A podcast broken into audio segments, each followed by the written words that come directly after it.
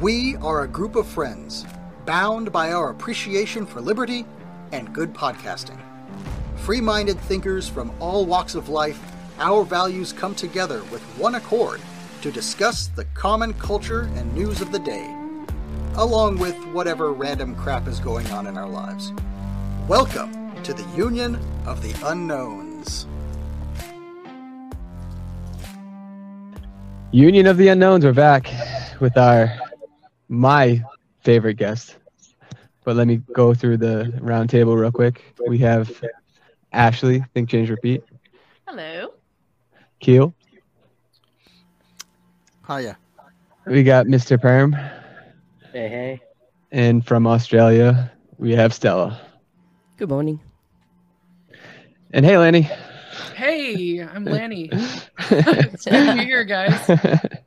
um I did try to get Wild Bill on this one for our recap for the last time, but he was not available. So I guess we'll just pick up where we left off. And uh, I'm excited to hear about your garden and your successes and failures and everything in between. So um, I guess we'll we'll go from there. Yeah, it's uh, it's that that time of year in the states where we're growing things, and it's been uh, pretty fun. Growing some new things this year that I haven't yet. Noticing some weird stuff with our weather and stuff that's growing or ripe that sh- seems like it shouldn't be for another month. So that's been interesting too. They're always it's always a kind of uh, guessing game with the the things the weather is going to do. So it makes it fun. I don't mean to interrupt you already, but we had such a wet summer this year, and it's completely opposite of, of every growing season we've had in the past. It's been raining every other day. It's it's been crazy. Um, so yeah, it's far more difficulties than it has been in the past. But um, what what are you experiencing? Oh, it's much drier here because I'm in the northwest, and it's typically you know there's at least some rain. We just we had two I think days of good rain in the last 60 days, and that's been about it. But I already have blackberries that we're picking and eating, and that's usually not until the end of August. So that's been weird. And I've noticed they're big and fat and juicy, but it's like uh, they're still sour. It's kind of like the sugars in them didn't develop the way they're supposed to. So it's it's much different than most years. Yeah, I'm That's in. Uh. I'm a couple hours south of Lanni, and today's the first time I've seen rain. I think I've seen it twice in like the last couple months, which is pretty crazy for up here. Yeah, it was just like two, two, like a Monday and a Tuesday. We had some rain. It was pretty good too, and it was ironic because I was trying to I was trying to harvest my garlic, and you're you're supposed to do it when it's dry if you can. And of course, it rained right before I harvested it. Every it's all good though. Yeah, I had a We've- bush dying near the house, and last night I went out and decided to water everything, and then I came inside, and the wife was like, "It's gonna rain tomorrow," so I guess I didn't need to do that. yeah, yeah. It's uh it's hard to tell. But even with the rain like that, you know, when it's been as dry as it has been, that moisture doesn't go too far down into the ground, you know, and it doesn't last for long. So it's not it didn't it's not like it did too much. But the news and everything else is really telling us it's going to be a dry, it's going to be a drought. They keep driving in this uh, idea of fire season. It's fire season. And I don't remember that ever being a thing where I live when I was a kid. It's a new thing that they're really telling us uh fire season. Yeah. Well, well, Well, Lanni, well, I wanted to let you know that we're actually we've moved beyond global warming and we're in global boiling. So that's why. That's why. And if we stopped eating steak, all of us here, then we probably wouldn't be boiling. So I, I just want to let you know that I blame you all. Oh, I think okay, I, I think you. we need rain for the boiling though. I think you need water to boil. So You do need water to boil, so it seems like it should be human. It's like when you go visit New Jersey or whatever. Uh, it's uh, it's that's what global boiling is. Uh, yeah, that's funny. It's I, yeah, you could blame me and the half uh, half cow my family consumes in a year. I knew it. yeah, Yeah, well, It's down in Australia, in Australia, we've also had some pretty unusual stuff because we're in winter now, obviously, and uh, you can you can tell. I mean, some of the plants are just thinking, "Hey, it's spring," but no, we're actually in the middle of winter, guys. Like, go back, go back did to you bed. end up having a wetter summer there too? Didn't you? Yeah, it was a very, it was pretty mild. Um, it's it's almost been a sort of a little bit of a flat line, I would sort of say. I suppose this this year it's been kind of a mild summer and it's been an extremely warm winter.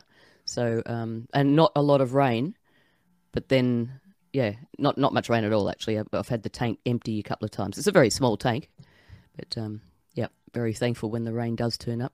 But yeah, very unusual, and I think they're sort of already starting on that. It's going to be the worst summer ever. Uh-huh. So here we go. yeah.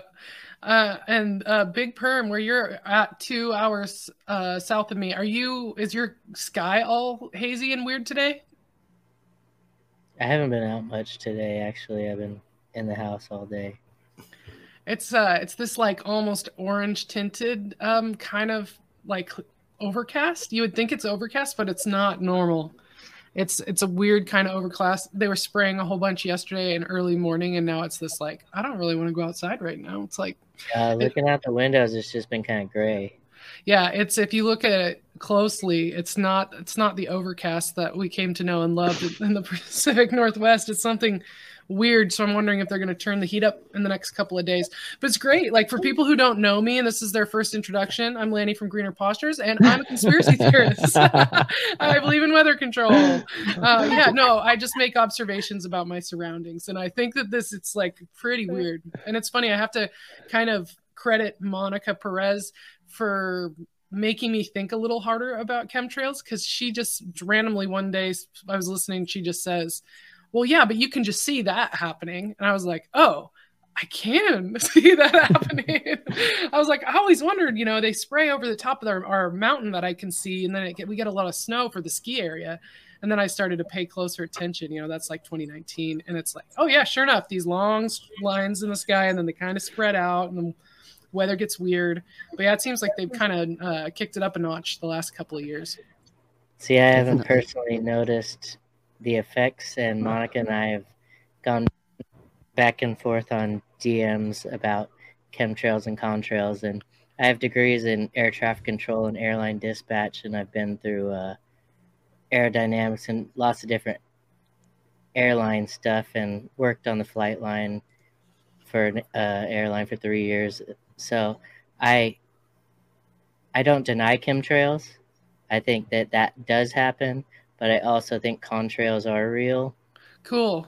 I would love to talk to you in depth about that. Actually, I've got a cousin who's a pilot, and I I I really want to ask him a bunch of questions, but I don't want him to know I'm a weirdo. You totally should just just ask him to Own explain it. how contrails work or something. Don't don't start off by being like, "Is that spraying chemicals?" Oh yes, sky?" no, no, I'm good at that. I, you got to be like over, like, oh, what is? Isn't it that weird that the planes leave those lane, lines in the sky? You know, what is it that causes that? And For then- sure, and we've had the blue, it's Seafair weekend, so the Blue Angels have been out like crazy. So there's lines everywhere right now. right. That's where they do their their tricks and their displays, and they're flipping around in the sky for everybody. That's that's got to be a lot of fun, a lot of traffic. You could probably um, point to things like how Mexico have banned it, and um, uh, Biden had what he agreed to something or other recently, publicly. Uh-huh. It's interesting too, because like there's so much documentation on the official uh, sites and you know what happened in Vietnam and other times in history when it was used. Um, if Chud was here, he could tell you he's better at remembering things. But there was a story of a guy in the I think late 1800s where the it was San there was a drought. I think San Francisco, California area. If anybody knows the story, please pick it up for me because I'm bad at this. But they he was uh, they were putting out money. They were saying I'll give a million dollars to anybody who can make it rain and solve this drought. And there was this guy who said he could and built these things on these towers that made the clouds come and they had a huge flood. And then instead of paying him, they tried to sue him for making it flood. And then there was like there was like some lawsuit. I think it ended up being a wash, but that was the the first like inventor of the you know, you know cloud seeding that you know could bring rain. I've, Well, I've heard that story too. Uh, Public knowledge now in the United Arab Emirates that they make it rain once a week there. Yeah, Yeah. Yep, and uh, you can thank AustralianRain.com.au for that. They've been uh, conducting um, tests and things. Uh, I think it started around about 2017 or 18 um, in I- Oman, I think it is O M A N or Iman, one of those places in Saudi Arabia. And um, yeah, it's publicly it's public knowledge there. You just got to have a look. Yeah, I, I I think about it. I'm kind of with Perm here. Uh, you know, contrails are a real effect of physics and stuff and the whatever. But uh, you chem, but weather modification using chemicals is also a real thing too. I think the real question is, are they are they the the big they are they using it to try to control you know food production in other parts of the world and here in the United States and whatever. That that part we don't really know about, I guess, but uh, we can speculate about that all all we want. Okay, cool. Because I got at least an hour and a half. Just kidding. but yeah, I think it's interesting to see these these lines in the sky spread out and create that Mhm. haziness. And so I would wonder, like, if um, if somebody could point me to information on like what a condensation would normally look like when as it dissipates, because that that that part of it I'm not sure. Well, that's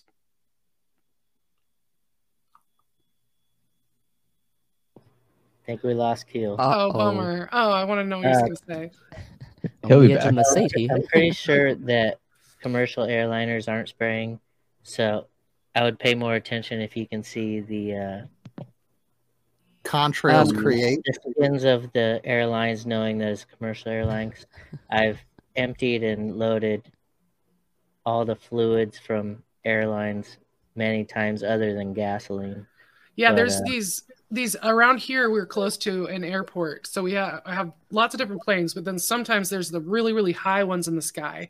Yeah. But if I look with binoculars, because I've done that, it's you can't see any markings on them. They're just silver, and they're really high in the sky. And they uh they they're the ones that are leaving these things that like spread out like that. They're Yeah, I they're can't different. speak to those Mhm. unmarked airplanes that leave military bases and who knows what they're doing up there. That's yeah. Yeah. Th- They're not using passenger planes as in planes that are carrying No, passengers. No, not. They're they're using drones a lot too. In fact, I, But- I, s- I swear I've seen some of them go over because they sound different. Oh, interesting. Yeah, but they that's sound like they, they've got this real. is that when we talk about chemtrails, is that everybody thinks that every line in the sky is a chemtrail, and It's not. Oh yeah, no, they no, no. all the pilots are in on it, and Oh no, who thinks crews are that? it. Is it these people's Well, first day? You know, this world is wild. Kindergarten. No, it's because I mean, any of these things where you think there there could be an agenda that uh, that is not the first thing on everyone's mind. It doesn't mean that you know if we didn't go to the moon, it's not that everybody knew they didn't go to the moon. You know, it's it's larger than that. It's different. You know, it's and that's I think hard for normies to to say. Well, it, we would know about it by now because so many people would be in on it that somebody would have talked. It's like oh, I don't think it works exactly like that. Well, I don't know if um, you get the same thing, but I often look up to the sky and there's um, different colors, like almost rainbowy type colors. Almost, you know, when you got fuel on top of a, top of water Yeah. and you got all those colors, it, it's sort of like that. Um, occasionally, you'll see just weird patches that are just sitting there all by themselves of these colors and stuff. like so, uh, like gasoline rainbows. Yeah, yeah. Mhm. yeah, but that well, not a, not a structure like a rainbow, just a blob. just a bit of it. That's interesting. Yeah, I don't really think I've noticed that before. Right. Yeah, I just, I mean, I can only assume that sort of sunlight reflecting off metals and things like that. I don't know. I don't know. Wow. It's not normal. I didn't, I don't remember that as a child, put it that way. No, no, I- yeah, and I, I think it's so hard to say. You know, memory is so weird, but it does feel like the, it, the skies look a lot different than when I was a kid. And when I look back at like family photos and stuff like that, they they look like I remember, Mm. but not not the same as today.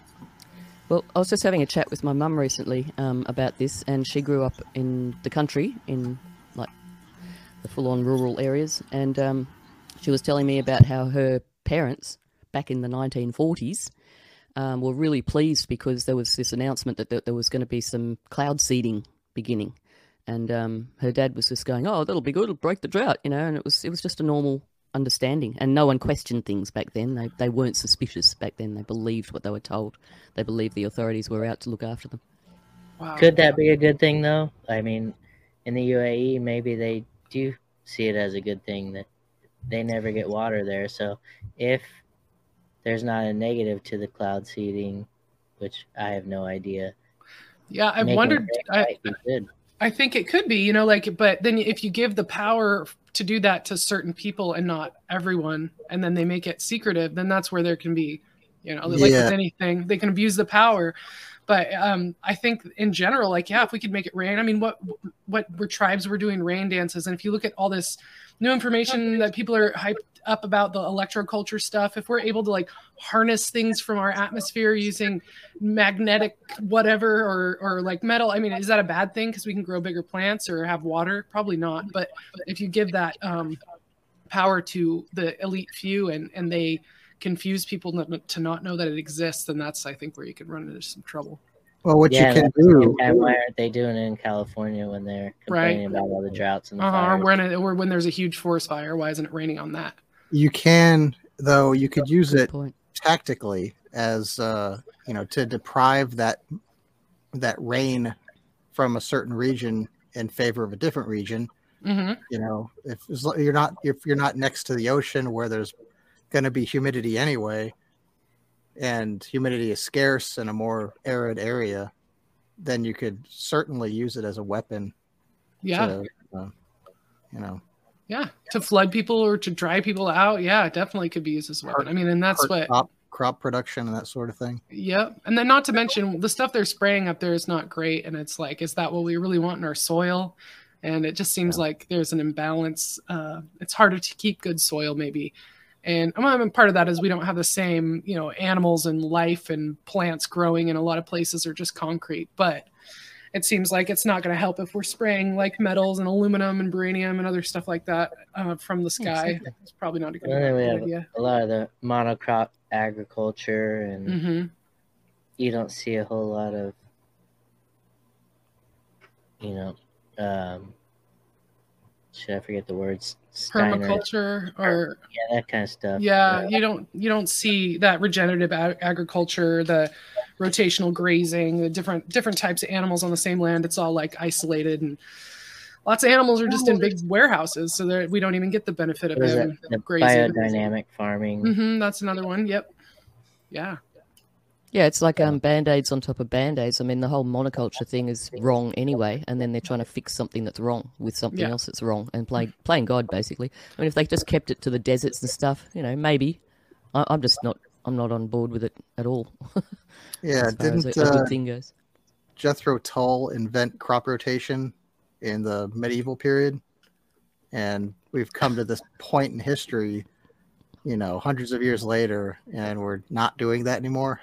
it's not not the guy with the flute though right is that what say, you're No. was that the, the pedophile They're- seventies heart rock they were group? they were uh, named after that guy, I believe. yeah i'm much more Yeah. familiar with the uh the, the rock band I thought that's who, who you were talking about. I thought there was a joke in there, but I, I knew, I Yes, knew I- it would be confusing. That's why. I brought it you went you went for it i love it Uh, but okay, so before I think I got uh, disconnected there, and Yeah. then Toons quickly followed me. I don't know what happened, but uh, uh, so th- the thing that's been so if if you're going to complain about the environment and why temperatures are rising, why don't you look at the you know the contrails that are being created by you know uh, av- everyday average airplanes create these contrails, these vapor trails that those they create they spread out like you said they turn in those those types of clouds are created uh, by that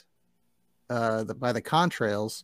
Uh, and i mean it's not like those are the only source of those clouds but the type of clouds that they create over time ref, don't don't reflect heat like a big natural giant cloud would. They create these wispy thin clouds that just trap heat. And Mhm. ever since uh, you know like the world wars had happened and there was a lot of uh, airline activity around bases and stuff they had recorded higher temperatures in those areas because of the the, the cloud cover that airplanes create. It's it's a recorded phenomenon. And so if you're going to say the earth is is rising the temperatures are rising could that we, that you know uh, observable increase in temperature not be in part or maybe largely uh, due to increased uh, air traffic over the Yeah. past hundred years you know Yeah, why is the conversation about your SUV or cow farts, and why is it not about our military operations and eh, unnecessary? Um, you know, like every president or celebrity just driving on their own private jet. Like, why why is that not where we start? You know, where we would have Yeah. a bigger impact rather than people eating beef or or um, driving a car to work.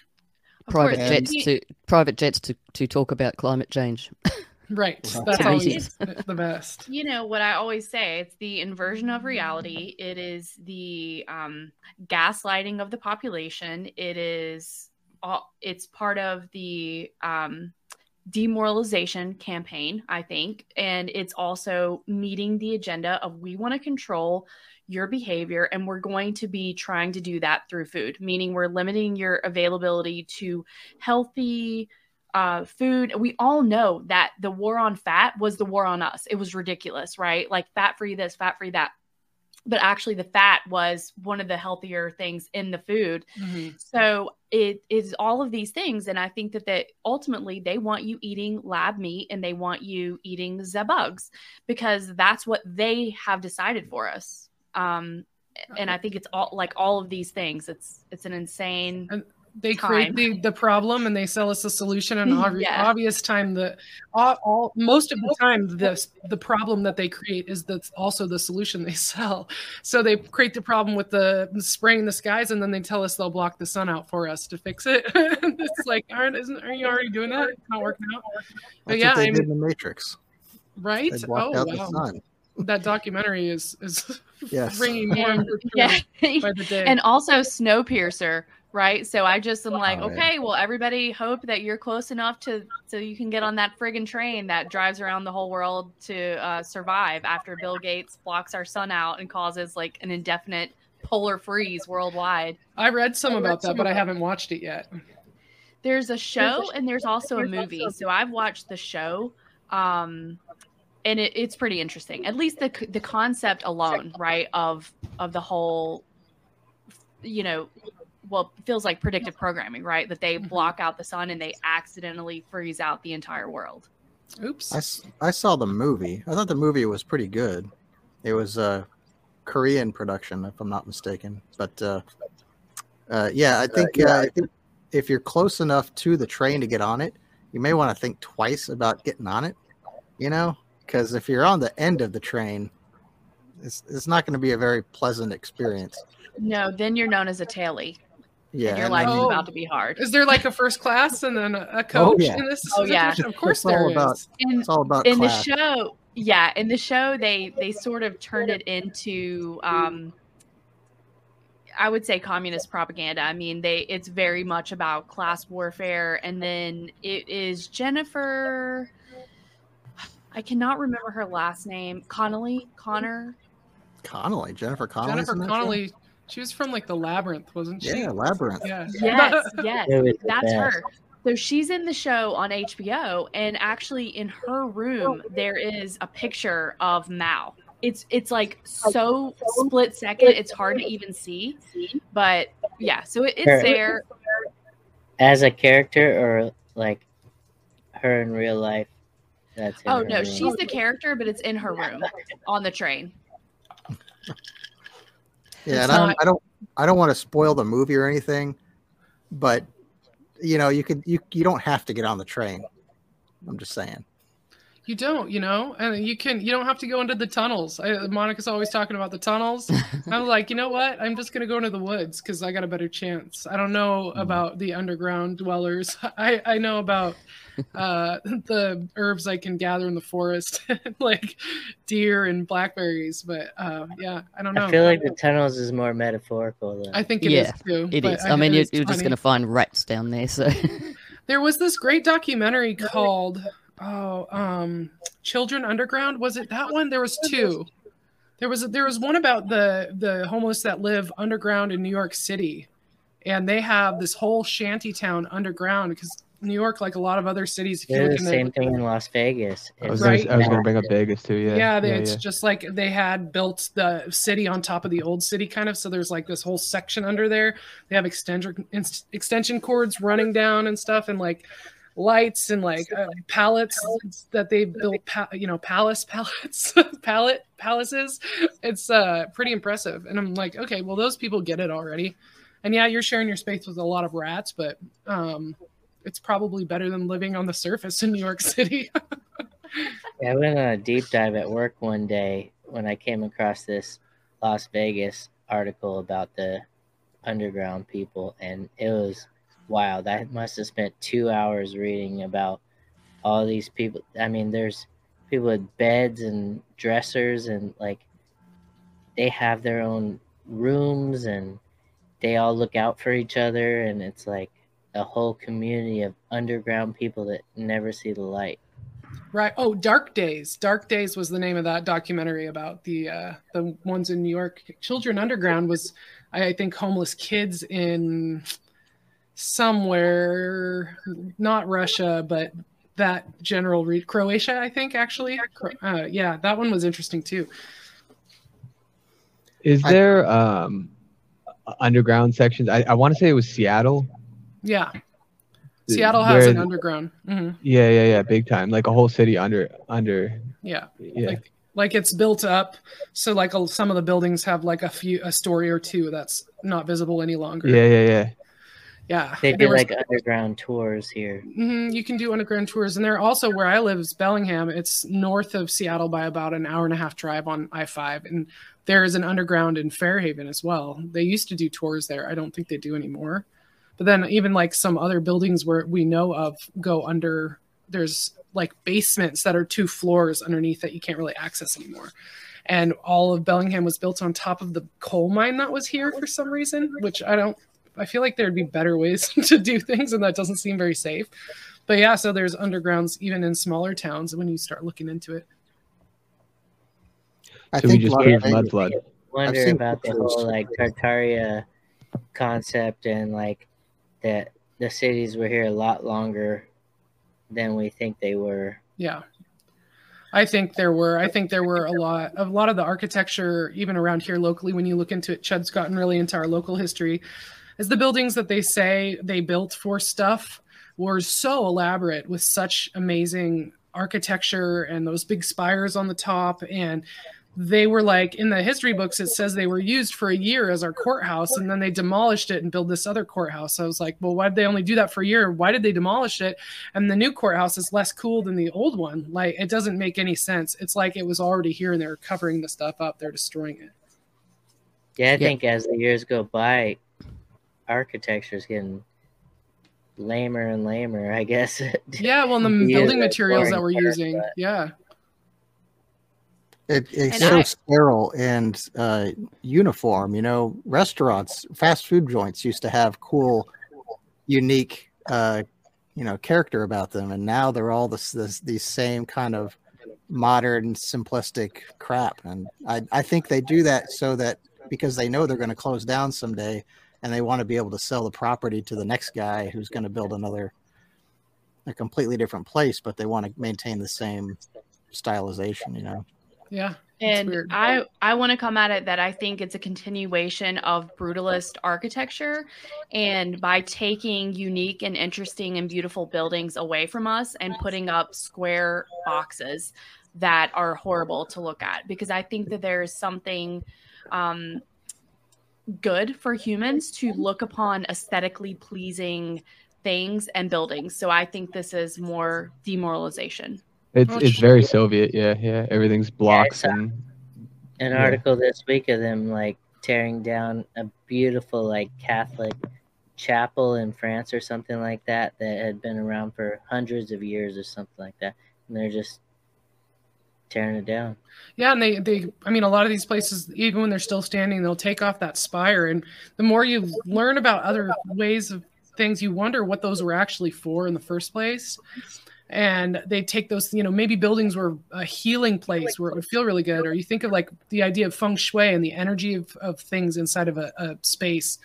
We we've taken all of that out. We've kind of com- compartmentalized everything's just plastic or PVC, you know, uh, stainless steel if you're in a fancy house. But it's like the nice stuff that they used to make was all like materials were from like actual natural things you know? It's the same idea of like the clothes that we wear being mainly made out of plastic. Now you can call it polyester but it's plastic and that it's maybe not as good for our health or for our, our energy or or whatever our skin that it's sitting against our largest organ. So i don't know yeah seems like they just keep taking away the good stuff and it's it's you wonder like if there was this time in history where we were better than they've said we were. You know, we didn't come from dirt rows and cowboys, and then all of a sudden, some people could build these really magnificent cathedrals that they used as courthouses, and then they demolished them two years later and built a box.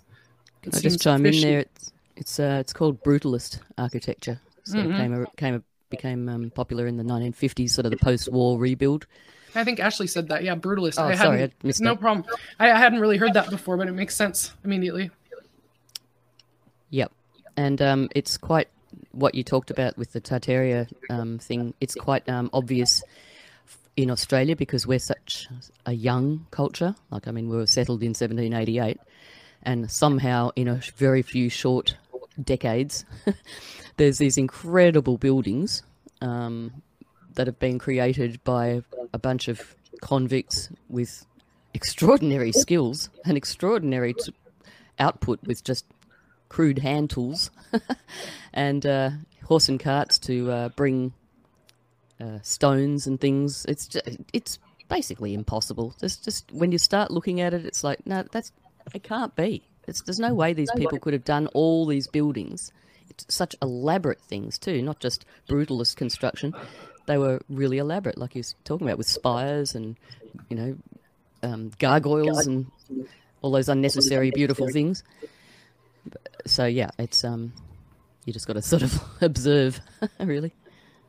And isn't that the conversation with uh, Notre Dame that basically we had the fire that was just like right before the government lockdowns happened and everything, just totally yeah. weird.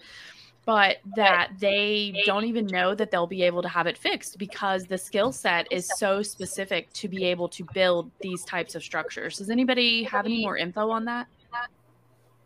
No, that's super interesting though. It's like how do we have stuff and maintain stuff that we don't know how was built? But yeah, that's not like the first like topic of interest and question on every history channel show. It's like, oh, these buildings are so cool and we don't know how they were made. Well, they they'll say that about the the pyramids, but then they'll tell you, oh no, they just chiseled these blocks and then they carried them with slaves. It's like uh, it's it's really funny because we just kind of oversimplify things, but once you really dig into it, you just you don't actually know how any of this came to be, and so it can feel like aggravating to me when I think about weather modification or I think about hidden history and orphan trains and like all of all this other stuff. And then I go, oh, cool. Okay. But I just grew a bunch of garlic in the garden and I'm potty training my two year old and all the real stuff that actually I can know exists and figure out how it works. Um, that's that's where I try to focus most of my attention. I think that's very healthy. and back to what uh, Monica had said this, you know, before, and I've mentioned this before. Whenever she's talking about the white pill summer and all of these many, many issues, right? And you're like, yeah, but here's a peach. yeah, know? it was Organic. a pear though. I don't have peaches. A pear. Yes. I wish I had peaches.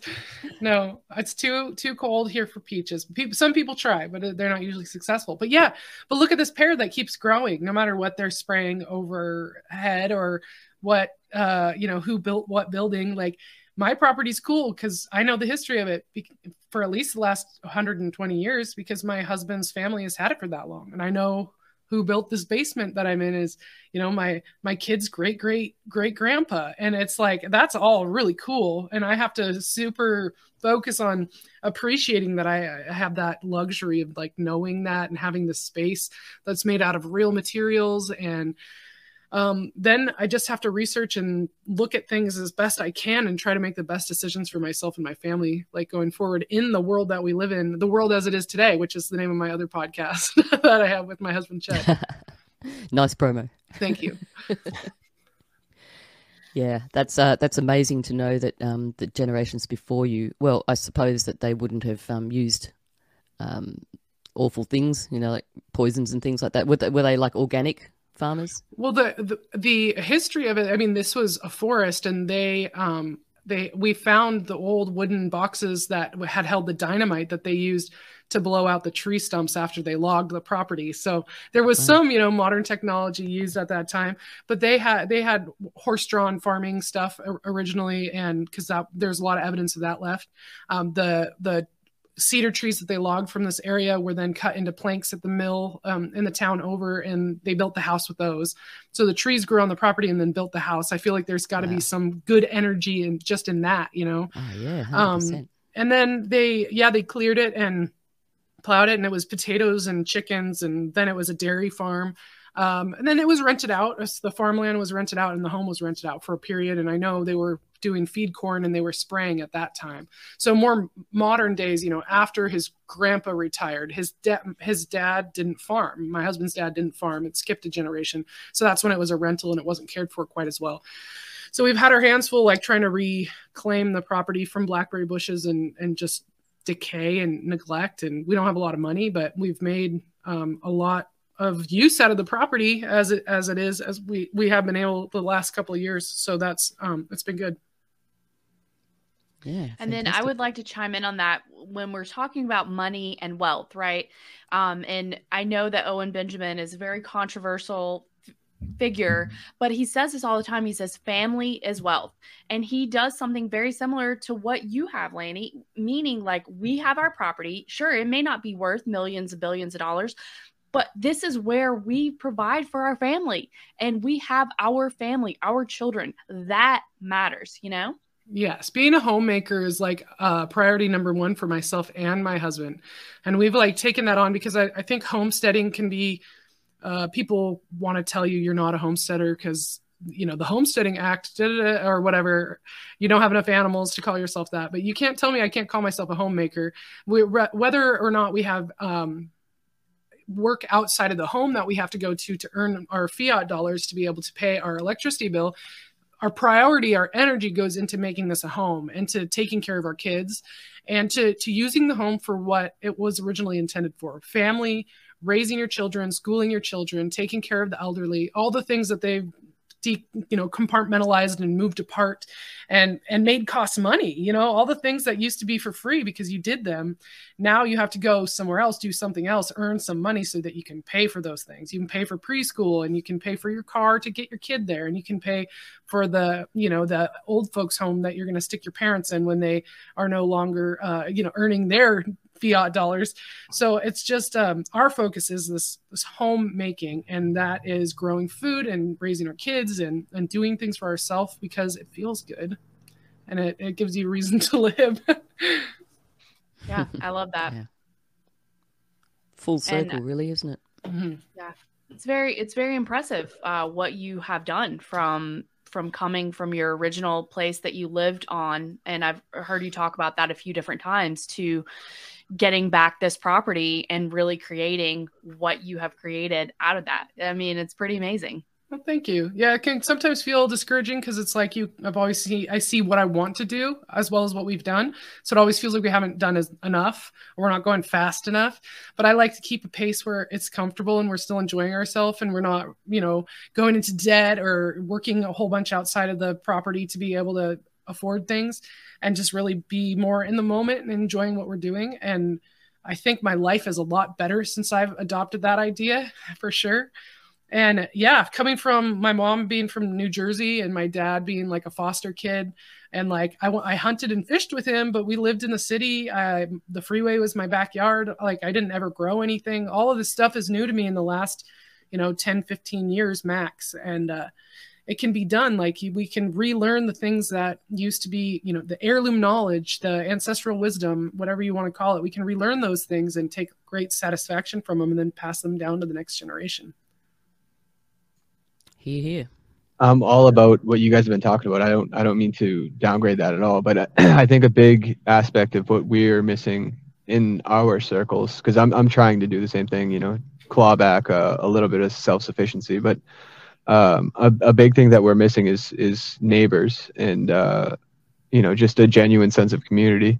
Um, and I'm not sure if I have a necessarily a solution for that because we all have our patch of dirt and we're all pretty attached to it. And i've been here for you know five years working my nails to the bone and trying to scratch away. And you know that's all well and good and, until somebody puts a apartment building you know up next to me. And now i have a thousand communists you know living as our neighbor. So um, i think that's a may, maybe a, a thing that um, we kind of miss when we're I, I I I completely agree. Focus on what you can control, but also um, is is there any ideas on creating com- creating community that is like genuine around us? It's tricky because when you know when I talk about my husband's family when they were building this place, it's like or even into the 70s, they were farming. Um, my husband's great uncle, so my the man who lived here's hus- uh, brother was living at the adjacent property. Uh, they had other farms behind them. Everybody was sharing equipment, and you know when it was haying day, they all came together to do it. it and you were trading that labor that you were then gonna you know give back to the other person when it was their day to do a big harvest. People came together to can and other things, and it's like the way we've changed everything now both my husband and I's parents are old. Like we waited to have a long time to ha- we have kids. They waited a long time to have kids. They're both in their mid 70s. You know, my husband, I'm going to be 40 on my next birthday and I have a two year old. It's like they can't just take the kids for us for the day. They're not uh, as active as they once were. And so it's kind of like this. We've spaced our generations out so much that we can't support each other in that way as much. And then we've also spaced our living out in a way where families don't live next door to each other anymore. Uh, kids can't stay with their parents for a long time, or you you're looked down upon, right? And so it is it's isolated us in that way. And then if you're people like us, it's sometimes hard to make friends with your normie neighbors. Um, they don't have the same ideals or goals as you, but it is still my goal to be uh, at least cordial with all of our neighbors here so that they know they can ask us for help if they need it. They can borrow our truck if they want to haul something because they can't fit it in their Prius, or you know what I mean. But uh, it's it's still it is it's it can be disheartening at sometimes because when you feel like you could get so much more done if you had uh, more people in a variety of skill sets and and so there are things that are people trying to do to get connected in your community with people, you know like freedom cells. I, I, went on there and i met a lot of people although i don't really like that website or even some of the stuff that it stands for anymore. I did make great connections because of that. And so they're not my neighbors but i do have people now in my community that i can call on when we need something that are more mm, like morally and uh, morals values and the way they think maybe a little closer aligned to me than the, the regular joe that would be across the street I had joined the free or not joined, but put my email into the Freedom Cells network and thought that that might be a good way to meet like minded people a few years back. And then I had thought like, is this gonna put me into a January 6th type of situation? Yeah. Oh boy. I'm getting set up to get screwed or whatever. Right. Yeah. Yeah, like a hundred like a hundred flowers campaign. Yep, Yeah. That's what it always looked like to me too. Yeah, I was Yeah. like, why do they want to know my location? you know, why do they want to know my email? And what are my goals and what are my skills and what are my resources? Like, I'm not filling any of that in. Let me go on here and see if I can find people. I'll meet them in person and I'll vet them. For You know, sure. check how many fingers they have and stuff. Make sure they're not AI. I'm not. I'm not advocating for. Uh, I'm not advocating. Sorry, Go ahead. I'm not. I'm not advocating for any any sort of you know freedom cells or any other website, but um, I would just uh, point out that doing nothing is also uh, just as bad. You know, it's, you kind of got to get after it if you want to. Um, I don't even know if reverse or you know parallel what the the the the situation we're in. Um, Yeah, if you choose not to decide, you still have made a choice. exactly. Yeah, That's that's kind of what I was getting at. Yeah, yeah, yeah. We're trying There you go. this group at least is we're not trying to do nothing. We're looking for what's the best situ or thing we can do to better our situation. Uh, I definitely, yeah, yeah, I definitely agree. But I, but also we can we can also all sit on our hands and watch the world burn and then say, well, you know, they were all feds or whatever, you know. Yeah, we could do that. And we also have Netflix and like video games Yeah, yeah, and yeah, porn and like pizza. So we have a lot of stuff to keep us entertained while we do that. yeah, but if we were doing that, we wouldn't be recording this video right now. right? Right. I For mean, sure. we at least showed up and care about whether anybody listens to us or not. We we did our part. to Sure. Oh, try and Yeah. put the information out there. Yeah, just have conversations. And I thought, why not now? I don't care anymore. Let's just have these conversations where other people could hear them if they want to. Because I know trying to go to a person who is not open minded and just talk at them about something that you're passionate about when they're not on the same level and you you you're five miles ahead of knowing all these things in between you know you can't force knowledge on people. They have to want to learn. You can't educate. I hate that term. We need to hmm. educate people. I'm like no you don't. That sounds like we need to rape people. We have to we have to have that consent. They have to want to learn. And so you can't you just have to be ready to talk to people when they ask questions or when they're open or ask them really open questions that make them start to think and ask questions without you revealing that you have some agenda to like change their mind about things. Yeah, I agree with that because I've um so in my field in massage therapy, we have to take like in my state um a certain number of hours every year or every 2 years whenever you're registering um for your licensure again we have to take an ethics course. So, my most recent ethics hours that I took was on boundaries. So, that is an interesting uh, thought for me when you're saying, like, someone is not receptive, right? So I would consider that or relating it to boundaries that their brain or their thought process is basically with a very strict, very firm boundary. So really the ground is going to be made in these people that have what I would call semi-permeable boundaries as far as what they believe. Like are they willing to even listen to you and consider what you're saying? And you know, because people are on this scale and sometimes they just like physically, mentally, emotionally, they cannot handle someone giving them information that contradicts their worldview.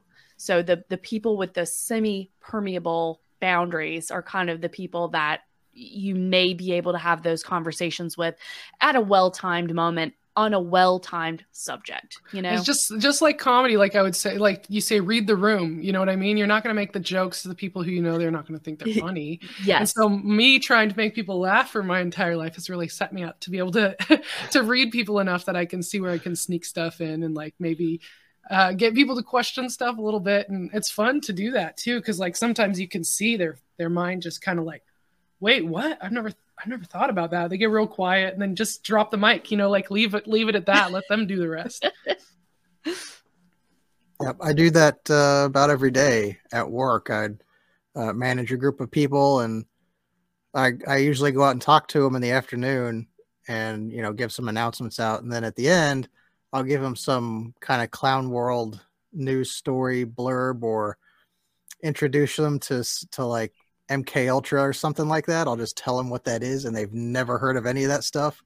And so I don't. Uh, it's you know I don't push it like like that kind of stuff on them, but I it's an in, interesting topics nonetheless, and so they they kind of enjoy the kind of the wacky conversation I have, and then they kind of laugh at me, and and that's about it. I think, I, think being I think okay to be laughed at is in, important if you're going to go out on a limb and talk. Oh, yeah, yeah. I mean, that's part of it. I go out there so they can kind of, you know, it's in the afternoon, everybody's half awake, and you know, kind of loosen them up and stir it up a little bit. Yeah, yeah.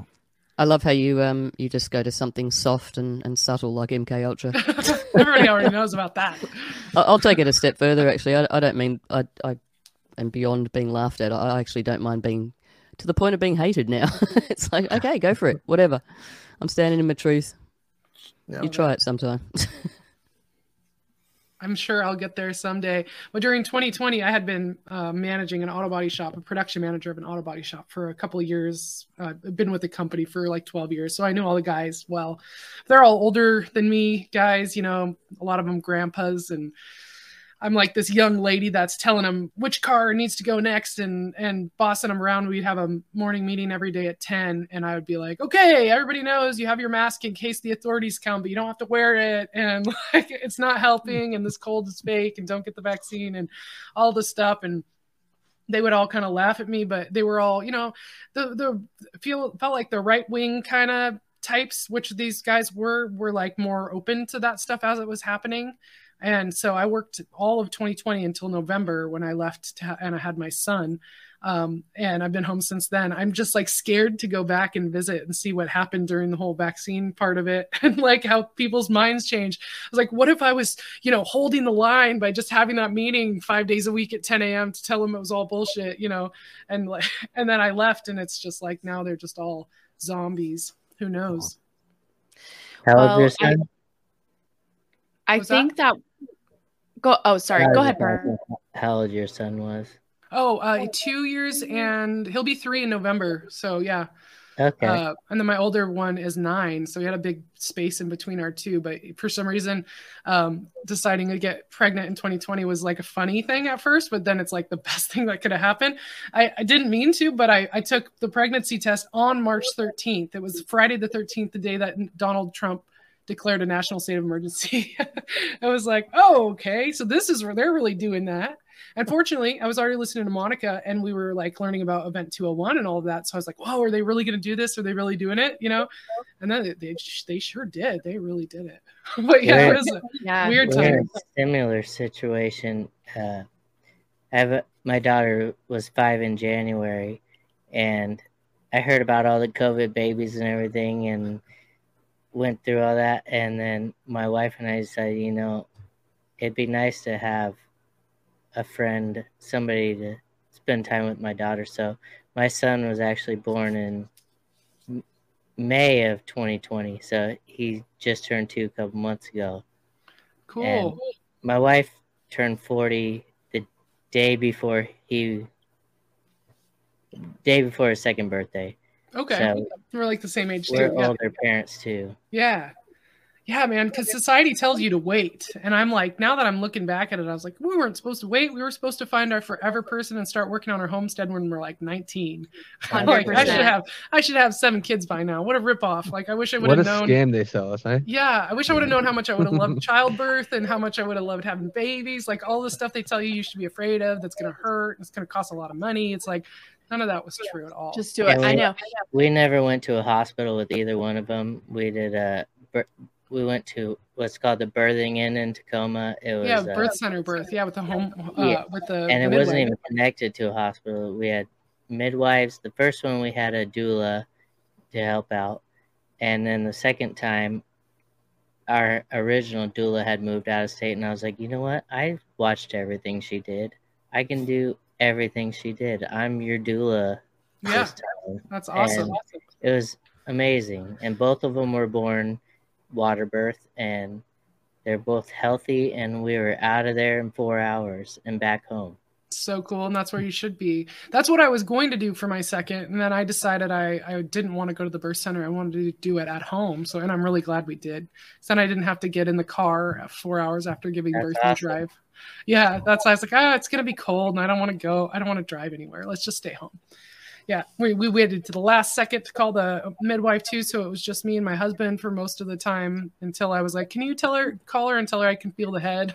So she showed up 15 minutes before our son was born just enough time to you know fill out some paperwork and take out the trash for us and turn out the lights so we could go to sleep. It was pretty amazing. And it's like all that stuff is there those resources are there in most every location you know all this alternative to the mainstream and people just don't know. They don't know it's an option and when they do know about it they think it's some kind of wackadoo thing that isn't like that's not normal people would do that you know what i mean? Or you needed to be a Both of our- superhuman to be able to do it Both but of our families thought we were kind of crazy. right? But be be we need to be the crazy person sometime and show so people that it's comfortable. fine right? It's so much better. I And mean, the I was propaganda- obviously much more comfortable than she was, but I imagine she was much more comfortable there than in a hospital. And I, I have a comparison because I did have my first son in the hospital and I still tried for a natural childbirth there. And I did have it, but it was hard. And I was felt like I was fighting everyone to get away from me the whole time. And then the after part was terrifying. It was so just like quick, like cleanup, all these people in the room, baby gets ripped away. I never saw my placenta. It was like, it was just like totally detached from everything. I wasn't, they, they cut the cord. It was just like all this. It was not like that at all when we were at home. Everything was asked for our consent before we moved forward. It was way more about that connection and it was so peaceful. and there was nothing like scary. I mean, at the hospital, they make you take a class before they'll discharge you, and the class is basically telling you how not to shake your baby. It's like it's it was offensive to me as a person that they would think I needed to take that to leave the hospital it was uh it was so weird to like what are you going to do? Make them get dressed and stand is go to a room and sit in a chair and listen to you talk about all the horrible things people could do to an infant? Like how i mean how do you think that's going to help anybody? It's a, it's insane. So yeah there's just uh there's like for people who don't know there's an alternative to that system and it's not weird and it's not scary. And in fact it's the natural thing that has been going on for much longer than this other thing that we think is normal now. Yeah, it was amazing. I, I don't cry very often, but both times, as soon as they popped out, there was tears just flowing out of my eyes. And they set the placenta next to us and asked what we wanted to do with it both times. I cut the umbilical cord both times. It was an amazing experience. That's so awesome that you had that. You're you're lucky. It's rare, unfortunately, but you know what? That's another thing that's good about 2020's crap. A lot of people are opening their eyes, and a lot of people are having those experiences that might not have otherwise because they started to question some things. Oh, I just wanted a couple of things uh, that we were talking about. I wanted to just chime in on yes, starting your family young, the propaganda that this generation and below us has received on, like, oh, you need to find yourself. You need to spend time finding you, girl. Yes, queen. Um, yes, get your OnlyFans page, girl. Yes, you're liberated. Okay, so that that propaganda is so disgusting. Now, when I was coming up, like no OnlyFans did not exist, but certainly the the narrative of uh, multiple partners is empowering to you, like that whole hookup culture. The groundwork was already being laid, so I think that that has been super detrimental to the family and the the narrative to women of like, no, establish your career. You're a bad boss, bitch, girl. Yes, um, you know. So then here you are like not having babies when you're 20 just as exactly like what you said. And then of course the uh, a lot of males have been essentially taken over by freely available porn. So i i uh, i feel like this was all intentionally to you know destroy a traditional family unit right? Because that is what is the most strong. And then the other thing that i wanted to say about the birthing process is that one of my red pills, and I was kind of like a breadcrumb person, like here, and this doesn't make sense, and this doesn't make sense. And finally, I found Sal Mayweather's uh, Twitter, and that was what really woke me up. But the Ricki Lake, of all people, has a documentary called The Business of Being Born. That was one of my red pill moments because she talks about the overuse of Pitocin, the overuse of cesareans, um, you know, the consequences that people have from that and how the essentially Rockefeller medicine went after midwives with this propaganda campaign against them to make them look dirty and unsanitary. And then here go to this pristine hospital. It's safer for you. So it's just more of more of the lies yeah, that's a great documentary. And it is weird that it's Ricki Lake because it's like I remember her trashy talk show, you know, when I would stay home from school sick or whatever. But she, yeah, she, she went and had home births and, and she made a great documentary. And I think there's actually a sequel to it and then maybe like a mini series that she made more recently. I think she was also involved in one that's about birth control, a new documentary that's about birth control. But it's true because it, it, when you look back at the history of uh, birthing in hospitals, we haven't been doing that for very long, and the outcomes are worse than they were before we were doing it. And if you look at our birth outcomes and our maternal death rate in the United States, and you see we're way down on the list, we're not the top of the list, and that's concerning. Third world countries have a better chance of the mother and the baby surviving than we do here. When you see that, you said there's something wrong with the interventions. There's something really, really wrong with the interventions. And so my mom had always told me that uh, speaking to the the C sections that so I was 11 days late and I had the umbilical cord wrapped around my neck and they had told her this is in 85 that had it been like 10 years earlier he probably would have died type of thing. And fast forward to my daughter being born in 2018 and she was 13 days late and we induced labor. And when they pulled her out, she was blue and the umbilical cord was double wrapped around her neck.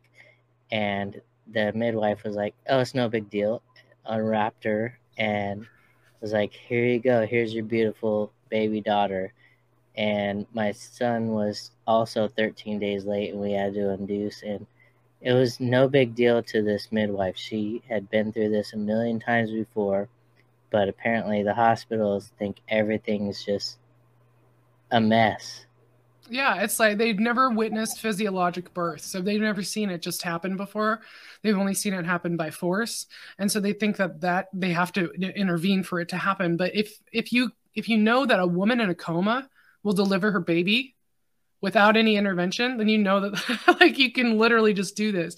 Then some of the Rockefeller stuff that was happening initially was yeah, it was sold to you like this this spa type experience. And some of the the stuff they were doing was horrendous, like a twilight birth, which is basically I think ether or some other chemical they would hold over her face.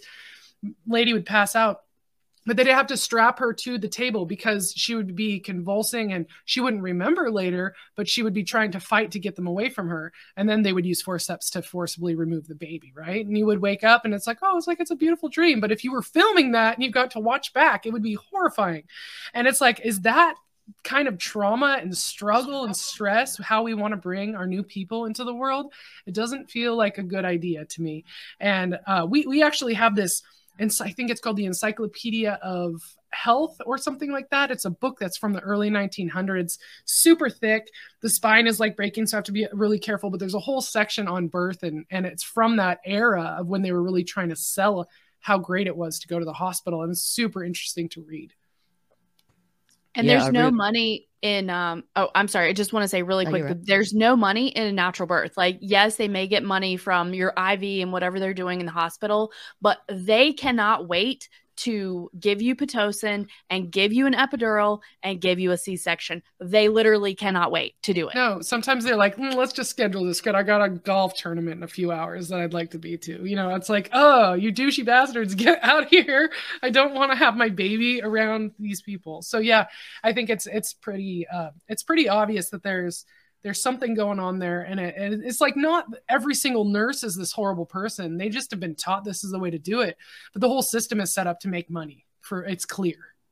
Yeah and uh, i gotta say in defense of hospitals it really depends on which one you go to. We when we had our daughter uh, we had a great experience. There was no uh, you know we the doctor was great. We my wife waited as long as she could uh, before the pain got to her too much to get an epidural, but she ended up doing that and uh, the, had the baby, and they just kind of baby popped out, and she he, we just kind of placed her on top of my wife, and then everybody left the room, and then we had like a couple of hours just to ourselves to kind of commune, you know, and then and they let me cut the umbilical cord and all that kind of stuff. It wasn't it wasn't as sterile and uh, kind of evil as as what probably a lot of a lot of people have to go through. You're so right. There is there's a huge variation of the way that. they're doing that. Yeah. What year would that have been, Keel?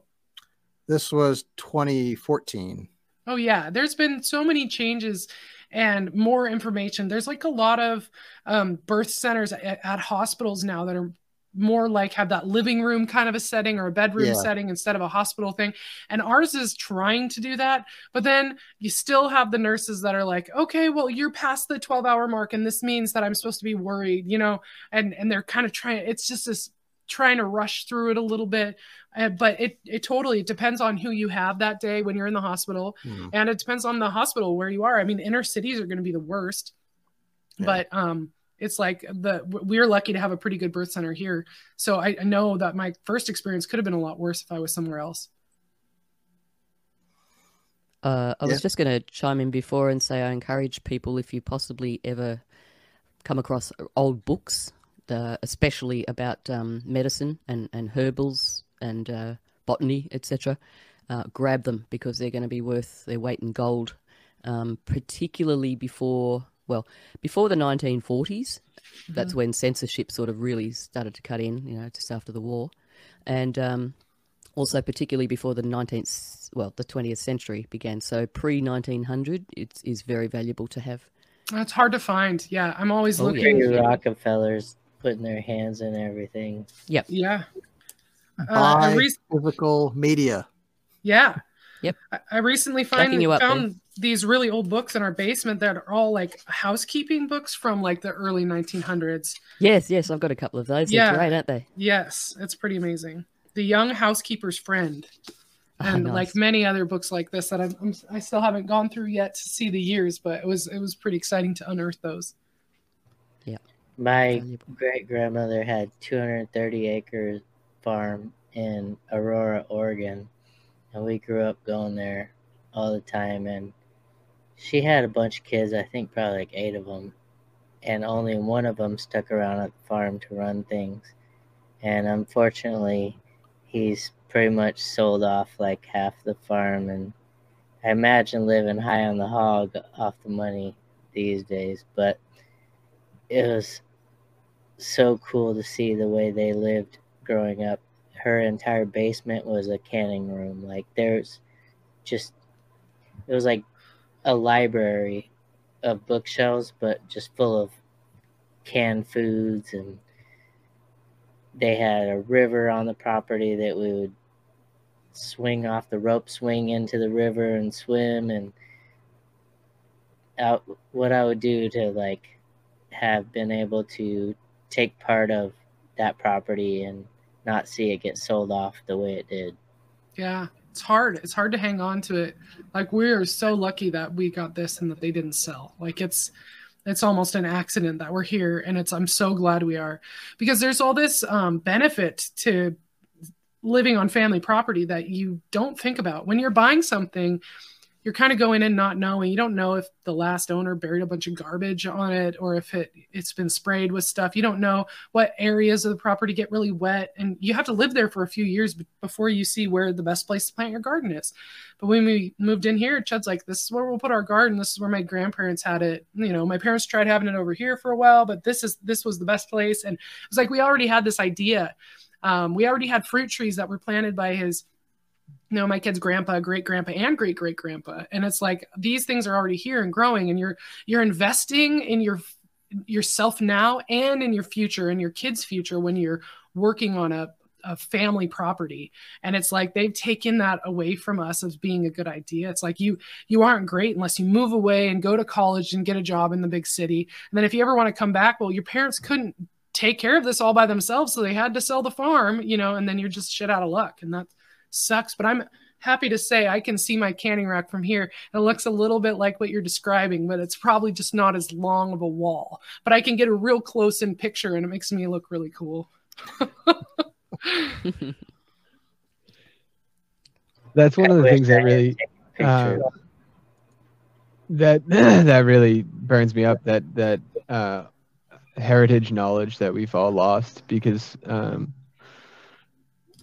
our our parents or their parents decided to move to the city or um, whatever didn't pass on the skills. Like you know, I I've had chickens for five years now, and I uh, you know it takes a long time to figure out. Uh, you know, every season is a new challenge. So every winter you got to trial and error, and and you know I've I've only had five trials and errors. You know, so it, by the time my my my kids are grown up, they'll they'll already have that you know 20 years of experience. But yes. I'm starting at zero. So, you know, I, I'm on the third year of trying to grow tobacco, and the last two years were awful. But um, hopefully this keeping year a- I'll figure it out. But You're yeah, keeping I a- mean, it, a detailed journal, right? yeah, yeah. yeah, Well, okay, good. a little bit. Yeah, I'm not. well, up here. You got to write it yeah, down. yeah, yeah, yeah, yeah, yeah, yeah. I know for sure. Y- y- Yeah, for sure. Um, but yeah, no, I mean, my my biggest anecdote is is growing tobacco. And uh, first year I grew it great, and I I cured it wrong. The second year I didn't grow it well at all, and now this is the third year. So hopefully I can grow it right and cure it, and then figure out how to roll a cigar. You know, so Yeah. it's gonna take me years and years and years just to figure out how to do like very simple things. It's that that stuff that anything that's useful anything that's worth doing is like seasonal so it's like for Right. gardening you don't get to you just get one go at planting you know Right. maybe two you get one go at harvesting or watching it grow and then one go at like taking care of that area over the winter and seeing where the rains come and all that but you're right like with my two year old yesterday we're in the garden he finds a potato and he's like so excited. Like it's the so exciting. And I'm like, you know what? We can harvest these potatoes. And so I just pull the plant up and he's like, Tato, Tato, like over and over again, potato. Like we were out there 30 minutes and he's still as excited as the first one he found, picking each one up and putting it into a bin. You know, I put it uh, reel up on my Instagram. If you're on Instagram, you can check it out. But he's so excited. And I'm like, that sheer joy, like he's somewhere in him will always remember that and that that yep reward and that work and reward. And so if you're building your kids with that as their background, then he knows that potatoes need to be harvested when it's dry and it comes from the ground and this is what the plant looks like. And like that's already miles ahead of so many city kids or even what I was when I was a little. You know, I didn't know what a, the green part of a potato plant looked like. I knew you got them from underground, but that was about it and by the time it's his turn to plant potatoes, he'll know exactly when, exactly where, exactly how. You know, it's it's not going to be the you know three, four, five years of it doesn't work here, it doesn't work there. I'm too early, I'm too late. I'm I harvested too early. It's all just figured out. You know. Yeah, and I think my best tip for growing potatoes is don't be too good at harvesting them because when you forget some there, then they just grow back again the next year. so that's I, we didn't even plant potatoes this year, and I don't know. I think we got 15 pounds uh, out of the ground yesterday. Oh, nice.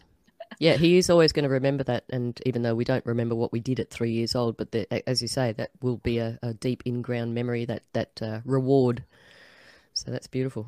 It is, and like that, he can go and hunt and find. We we let some carrots go to seed, and they blew all over. So I have carrots coming up in all the different plants, like in with my mint where it's all bushy and you can't see.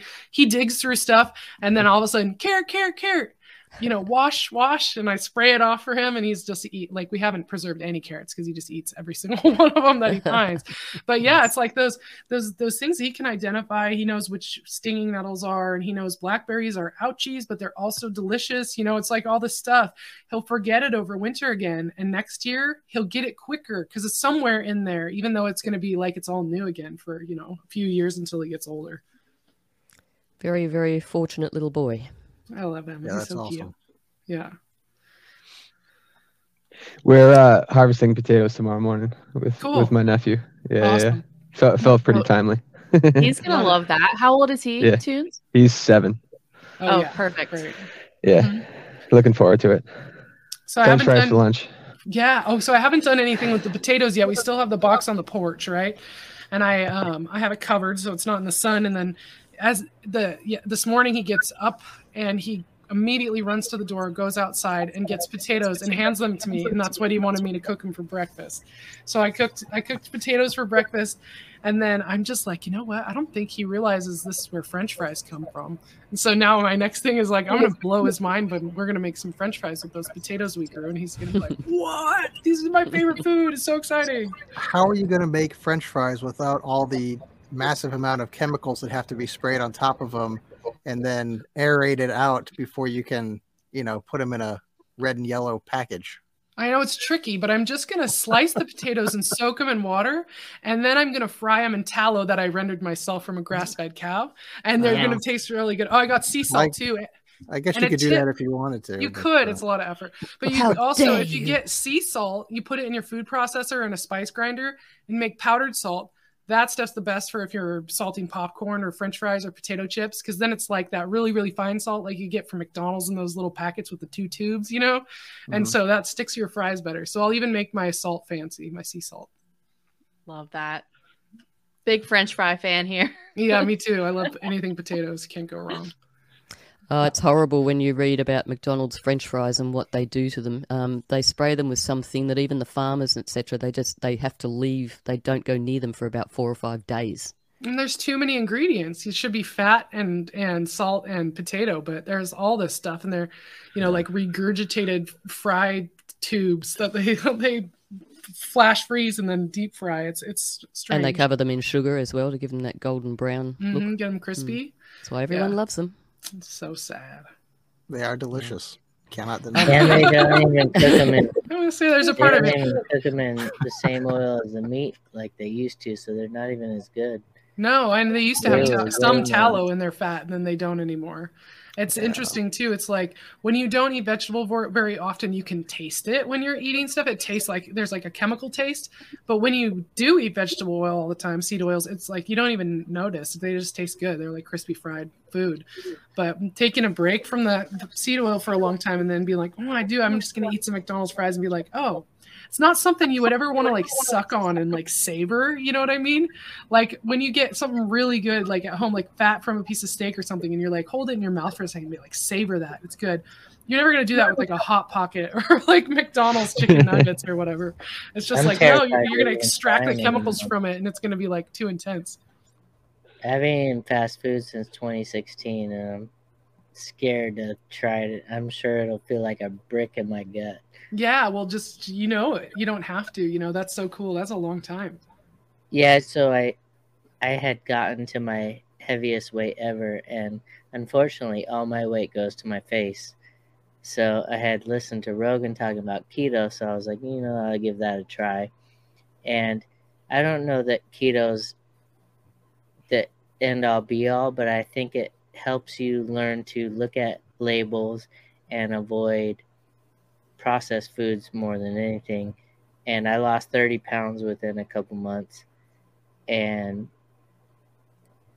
since then, I've found out about the whole sugar industry, putting down the fat industry, and found that fats are actually pretty good for you. And I I never went back to the fast foods. I'm not in. I haven't been hardcore keto in a couple years, but I'd say the best I ever felt was when I was hardcore keto. Keto, and I did that for about three years, and um, I just think that avoiding sugar and processed foods is the best thing that I've ever done in my life. And I it's cool to say that it's been seven years since I've even gone through a drive through. Yeah, that's that is really cool. It's it's it's like I feel like if there's one thing people could do to feel better is to get your fats right, you know, like to get the seed oils out of your diet and eat natural fats.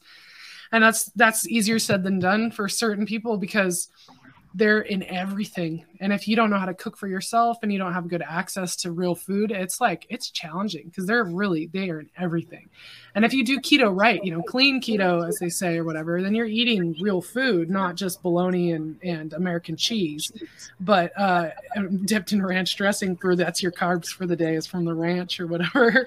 but you can be like eating you know avocado and a, a couple macadamia nuts and, and a steak and some eggs and a couple slices of cheese and you're good. And like you're gonna feel good from that because that's all real food you know? Even if you were having more carbohydrates in there from like actual vegetables that were grown close by or uh, potatoes or something you're still going to feel good compared to what the standard american diet is which just has so much stuff that we were never intended really to put in our bodies that then we have to like filter through you know it's a lot of work for our bodies to filter through all that crap Absolutely. And I've I've realized in the last couple years because of label checking that even like flavored sunflower seeds and nuts and things when I look at the la- labels they're cooked in canola oil Mhm. and these seed oils that are terrible for you and I'm like holy fuck like I'm trying to avoid all these carbs but at the same time the things that I think are good for me are being cooked in these terrible oils that aren't good for me. I know totally. It's like the good food. Then they're like, oh, but it's roasted in oil. It's like some good nut that you might want to have or something. It's like just dry. If I you have to find dry roasted or anything that has like a flavor to it, it's going to have some kind of a seasoning that's made out of a bunch of chemicals and things to make it stick to it. And it's a, it is. It's tricky to navigate. It's like you have to learn a whole new language to be able to read these packages. And I think the big one of the biggest psyops that got me when I was younger was the nutrition facts um, not the ingredient label being the most important thing that you were taught about, right? Macro and nutrients. You wanted to see how many grams of fat was in this thing, Right. if it was saturated fat or not, protein, sugar, and you didn't even read the ingredients list. And so it's like you need a scientist to tell you if this makeup of this food was going to be okay for you to eat. But really, what you need to do is look over at the small print underneath it that says the ingredients to decide if it's actually food or if it's not. And it's like, Absolutely. And I look at the ingredients more than anything now. And so, like, I grew up playing baseball and eating sunflower seeds. and at work I need a snack usually. Wow, she's adorable, Toons. Um, I realized that the original sunflower seeds don't have all that canola oil and everything that any of the other flavors do. So if you get original Dave sunflower seeds, it's just like salt sunflower seeds, and that's it. Yeah. But any of the other flavors, they fried in canola oil and all that other shit, which is crazy because you think it's just they maybe added a flavor, but no, they not only added a flavor, they added shitty oils. Yeah Yeah. to get it to stick to it right so Right. it's like it's it is it's tricky it's super tricky to navigate and then like there's so much information out there that like there's things that people have thought were healthy and then someone's telling you there's oxalates in them or you can't have sunflowers anymore because that fat is unstable and it's it's just like eating vegetable oil and it's like ah i think part of it too is like if we when we pray before we eat and we say you know thank you for this food let it nourish our body and you take it in great but then if you're taking this food in and you're in your mind, you're thinking about all these different people that have told you how it's poison and you're taking it in knowing it's poison. Like, what do you think is going to be better for your body to like take that food in? So I this is my next level of stuff is like, yes, I'm picking the best stuff that I can, but I'm trying to think like positive and like ask for this to be nourishing to me while I take it in as well, so that I'm not so worried about everything I eat because it's been such a I don't know, it's like when you get into that where you're researching it it's it's like there's so many co- conflicting different sides of things and and so much information that it starts to feel like everything is bad and that you can't do anything right and I, I don't think that's healthy for us either Can we have a really, really quick chat about specifically vegetable oil? sure Can you tell us what you know, Lanni? Uh, I know that vegetable oil is made not from vegetables, but from seeds of vegetables. It really, really comes back to um, the Crisco thing. Would be the first time that it was like hydrogenated and really pushed to people, and that was made out of cottonseed oil. It's now made out of soybean oil. Um, there are um, these oils are made by washing these seeds in a chemical substance and then spinning them and you know extruding them out of like a these little tiny things to get the oil out of the seed. So it's a byproduct of an industry. So like cottonseed oil, there were abundance of cotton seeds after cotton was harvested. They need something to do with them. They were using it with like lamp, I feel like lamp oil and lubrication and stuff like that first. But then Procter and Gamble came along and they were like they were one of them was making soap and one of them was making candles and they w- wanted to use the cottonseed oil for something and it wasn't great for either of those things. So they decided that they were going to sell it as a butter substitute using this new technology that would hydrogenate it which would make it like basically so that it wouldn't melt at room temperature. It would be solid at room temperature like butter. And uh, they went on this huge marketing campaign to tell housewives, restaurant owners, cooks that this stuff was healthier. It was lower in saturated fat. And that's when saturated fat kind of became demonized, which saturated fat is from uh, animals. And polyunsaturated fat is what's in the vegetable and seed oils, right? Um, the industrial seed oils, polyunsaturated fat means that the structure of this is, again, this is science stuff, and I haven't seen it with my own eyes, so I don't know that it's true, but this is what I've read is that it's there's a structure of it that has lots of holes in it, which allows oxygen to get in there and make it rancid. So it's unstable fat, whereas saturated fat is stable because it is saturated and there's not those holes in it for oxygen to get in and make it rancid, right? So if uh, you look at the difference of the structure and the way the body uses it, the, the taking in the seed oils causes of inflammation and, and um, a lot of other problems maybe more than we even know because it's been really poorly studied. And it's really interesting to me that when you look at our food history and you see there can be an industry that comes up kind of seemingly out of nowhere like that, that's using a byproduct of an industrial system and then feeding it into the people. And we never stop to go, should we eat this?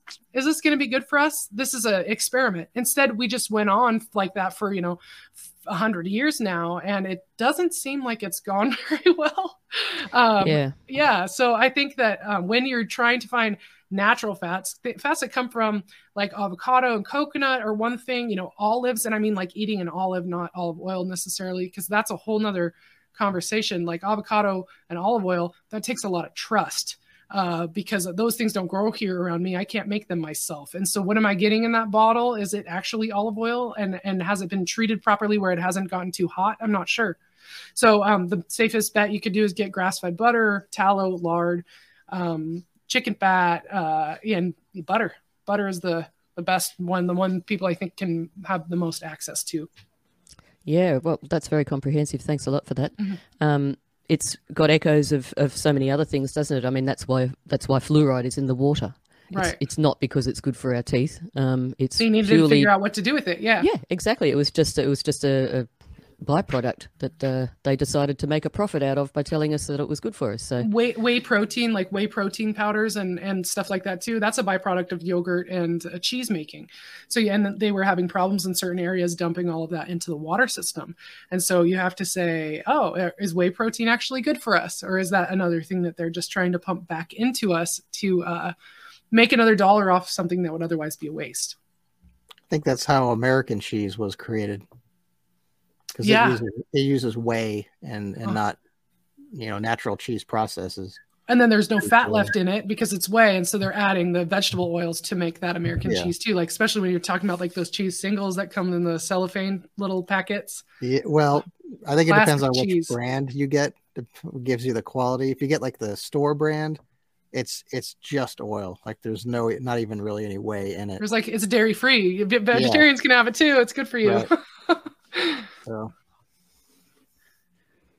yeah, so Yeah, you many can- scams. you can get American cheese that's pretty tasty and and actual kind of close to cheese, but you know. You know what's interesting is Stella probably knows this that cheddar in every other country besides America is white because uh, milk is white. You know, it's uh, off white if they're eating good grass, but it's uh, it's not yellow. It's like we've we've come to believe that our cheese needs to be yellow to be tasty, and so they use I think it's an annatto. It's a it's a seed that like makes a yellow coloring to to give yellow cheddar the color that it is. So I don't know. It's just one of those things that it's like we all think, oh, cheddar cheese is yellow unless you get white cheddar, and then it's like, no, it's the standard is white cheddar, and we have yellow cheddar. Maybe we should call it yellow cheddar.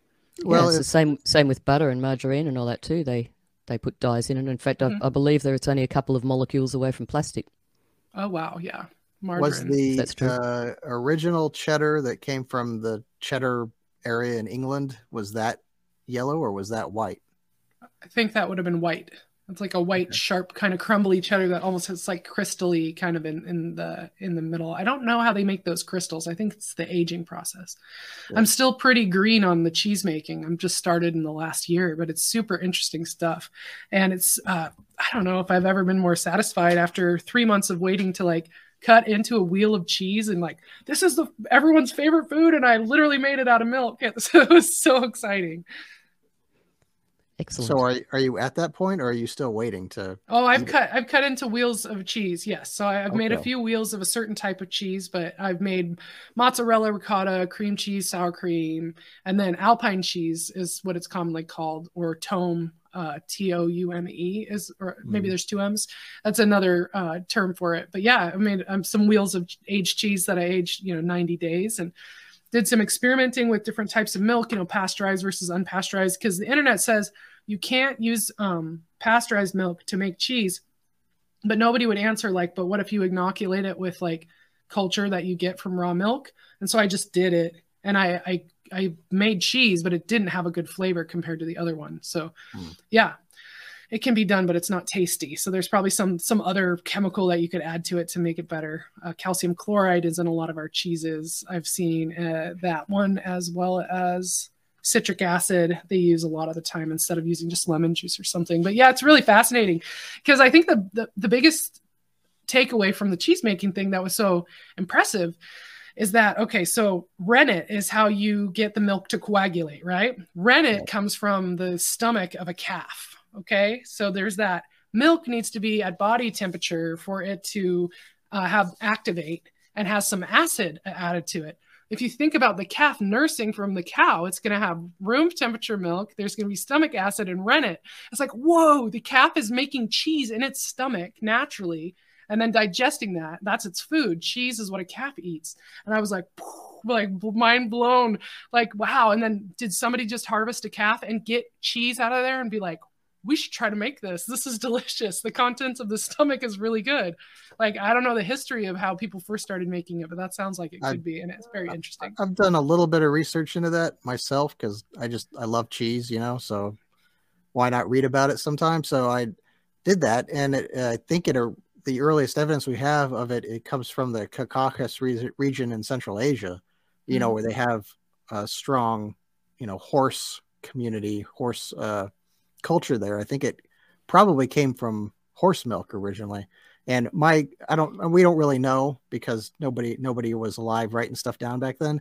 Mm-hmm. So, but my theory is that kind of like yours, uh, I think we we probably stored milk in, you know, uh, mammal bladders or, or mammal mm-hmm. stomachs, yeah, and carried it around with us, and it just naturally turned into cheese one day, and we just kind of discovered it like that.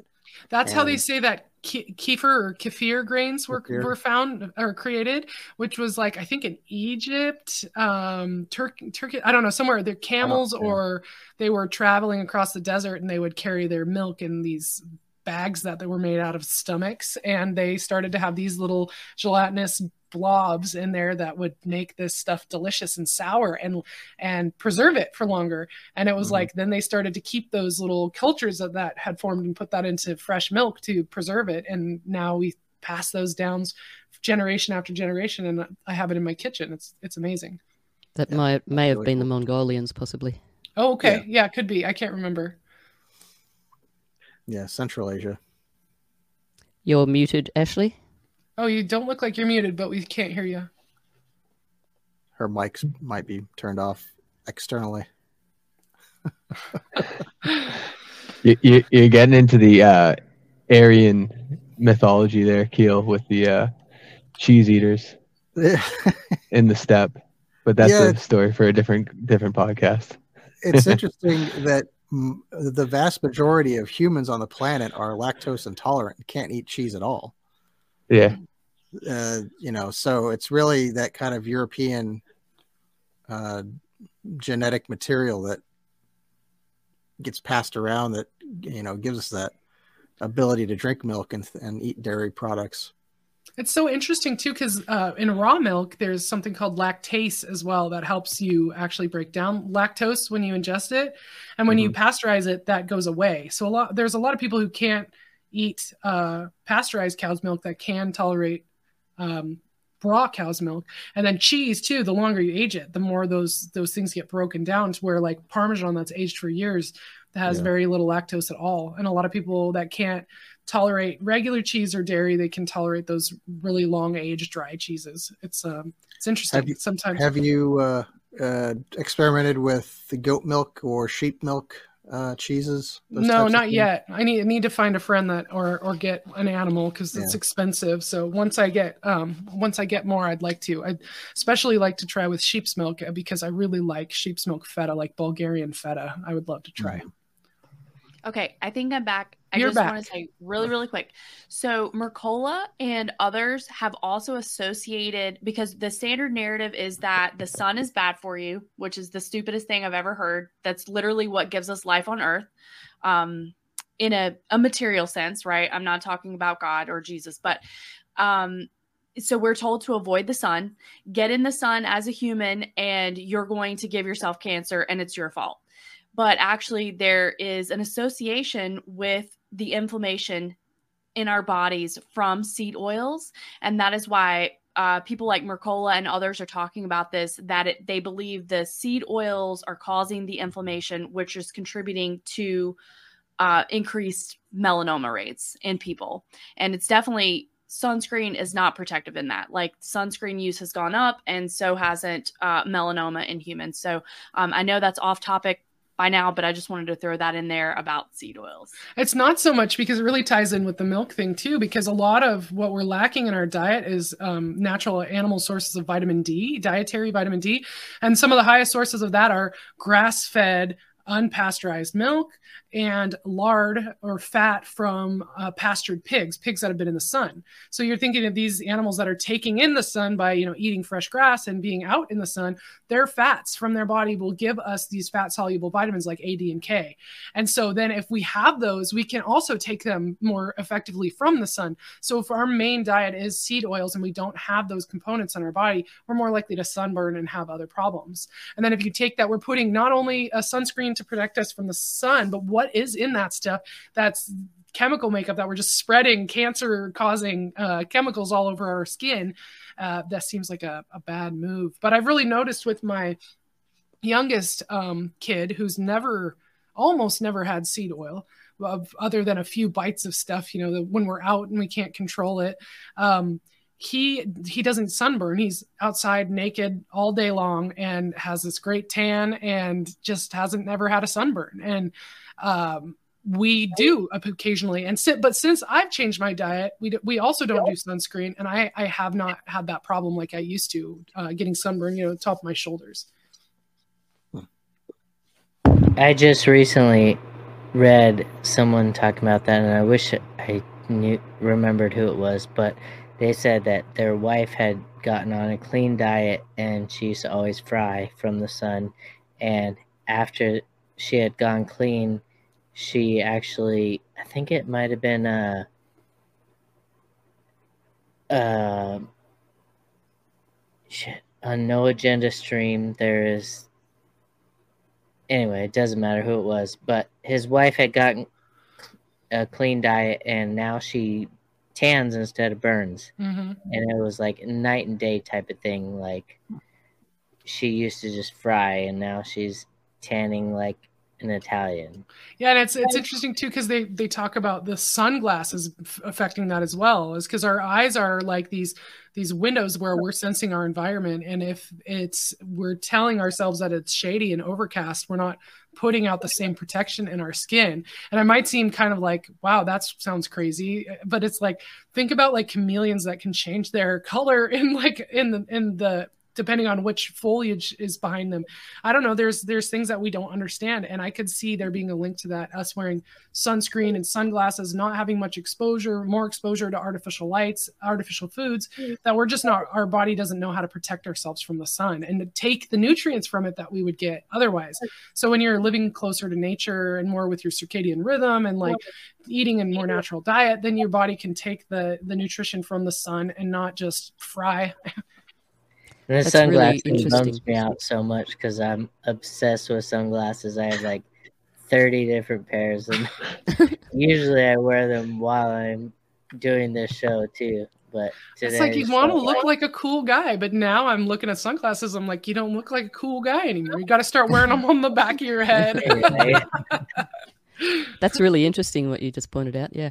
Um, I also just want to point out I was just doing a really, really quick fact check on that thing about the molecules and margarine and plastic being similar. Apparently, it was um, a bit of a myth that was floating around at some point. So um, maybe look into that a little bit yourselves because I don't want to lead people astray.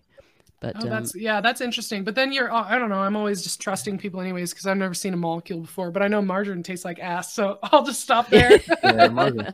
But you, you know, if you look at it, most anything on a molecular level, if you use chemistry, you can convert it to just about anything else. You know, isn't that's it all pretty just much water? what they're saying. Yeah, yeah. It's we're probably pretty close to plastic ourselves. You know, if we broke ourselves down and reconstituted ourselves. And I was going to say that I have stopped wearing sunglasses uh, most of the time. Every now and again, I do, but for the most part, because there's a guy that I follow on Twitter. I used to follow him on Instagram, Dr. Jack Kuse, I think, K U S E. He's a huge sun advocate. And he says that he's like, for your body to create your melanin to get that um, you know, the benefits from the sun to prevent you from burning, all that good stuff, that you need to be able to see the light as well as have the light on your skin. Um, so I'm at this point, I do not wear sunscreen and I rarely wear sunglasses um, from trying to get, you know, my healthy sun exposure. Yeah. It's uh it's interesting too. I find myself if I am gonna get a little sunburn, it's gonna be when I'm in a really unnatural place like the water slides. But if you go to the lake for the day, it's like you're still by water and you're still under the sun all day, but you're not fried. But if you go to the water slides where they have the cell phone tower in the parking lot, that's for some reason really low to the ground compared to other ones. It's like um, right there, and then it's like the chlorine and the pavement and like all of that. Then I'll get sunburned and I won't feel good at the end of the day. All But the very- same It's all very reflective from every that angle. too, so- yeah, right. I know not just not just the water, but the the pavement and everything else. Mhm. But yeah, then when I go to the lake, I don't have the same problem. But yeah, I've never gotten into wearing sunglasses because I've always worn glasses. So I it was expensive to go get a second pair that were prescription, right? But I used to have the ones that would go like I got at the dollar store that would go like over the glasses. Those were cool. but you know, just if you're stoned enough, sometimes you want to put a pair of sunglasses on and just hide for a minute. Facts. Facts. Yeah, um, I remember when I was leading an extremely unnatural life when I was younger, and um, I was a video editor, so I'd spend most of my time in a very dark room, like all day, and then go out at lunchtime, like in air conditioning as well. Go out at lunchtime to grab a sandwich or something, and it was just so bright. And trying to cross the road with the pedestrian crossing, I don't know if they're the same over there, but they're sort of like big white rectangles next to each other. Um, and uh, yeah, it just the reflection, my eyes would just be crying. I couldn't even open them to get across the road, sort of thing. So I had to wear sunglasses. Yeah. Um, I mean, I'm a, I'm a blue-eyed, fair-skinned type, you know, Irish sort of ancestry. So I burn like I burn. I do not go brown at all. So I'd be, I'd kind of like to try that out, see if I could uh, possibly turn that around somehow. Yeah, do it gradually when the season changes again. When you start to get into your springtime, just try to get a lot of sun exposure, like slowly ease into it, not wearing sunglasses, not eating seed oils, and see if you have a better chance of getting a little, little golden color instead of the uh, lobster vibe. Yeah. And they call that building your solar callus. Oh. Or as I would Oh. say, base tan, but they call Base it like tan, yeah. building your solar callus is what they refer to that gradual introduction for a very fair skinned person. Exactly what you said, like at the turn, whenever you're transitioning from winter to spring and you start having those warm days, gradually get your sun exposure, no glasses, no sunscreen, all that stuff. So you have a, a nice solar callus to keep you from getting burnt. Yeah, nice. Like my skin's so sensitive. I, I'll just go out and hang out the washing and come back in, and I'm burnt. Oh man. Yeah. That's nuts. you know, it feels like I never burned when I was a kid. I was always roasty tan. You know, I'm pretty light skinned, but my mom's Italian and I would just I would just be tan all summer and my, you know, blonder highlights in my hair by the end of the summer. But then yeah, when I got to be in my 20s, I think is when I started to just get like sunburns on the on my nose or on the top of my shoulders and you know, it would turn into a tan a few days later, but it might peel and it's like, "Oh, this hurts really bad." Now I get why people are always making such a big deal out of it. I feel bad for every time I slap my friend on the back after they told me they had a sunburn.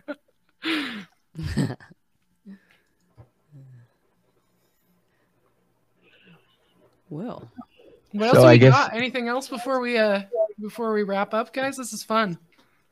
I- I would think moral of the podcast would be uh, cook with animal fats. Yeah, and rub them all right over your skin too. Yeah, I use tallow balm and I make my own tallow soap. So yeah, every all of the beauty products that make this this dewy glow. I don't have any makeup on. I just have tallow beef fat smeared all over my body, and I don't even smell like a roast. There's a way to do it without just smelling delicious. Maybe you want to smell like a roast. I know, that's- sometimes it's I not a negative. You know, when you're washing the dishes and there's a lot of bacon fat, and you just kind of go, "It's a, mm, it's nice. It's okay. I- Rub it in." I had I collected some bacon fat a couple of weeks ago, and I didn't get it all over me or anything, but you know I was touching it, and the whole rest of the day my hands were like really soft, and I was like, "What? I don't I don't moisturize. What is this? This is It's not." this is nice. It's nice. Yeah. my Yeah, father-in-law, my father-in-law is a butcher, and he had the he had uh, the soft. He had huge hands, and he had the softest skin. It was incredible. Oh yeah, Always touching it's the like- meat and the fat. Yeah. So amazing. Yeah, that's that's excellent. Yeah. And it's like the best uh, defense if you're doing a lot of dishes or have your hands in water all the time, just putting a little bit of fat on your on your hands before you get going. It's like protects your skin from drying out. Ah, brilliant! Thanks Yeah, for that. I never thought of it. or even just olive oil if that's all you have will do it but yeah before you get started um, and then you know like my husband he'll be working outside in the cold and the rain in the in the winter time and he'll he'll get those cracks on his knuckles and stuff but since i've he never liked lotion he didn't like how it feel but he'll put the tallow balm or the salves that i'm making on his on his knuckles and now he's not like cracking to the point of bleeding anymore which is good Yeah, wow.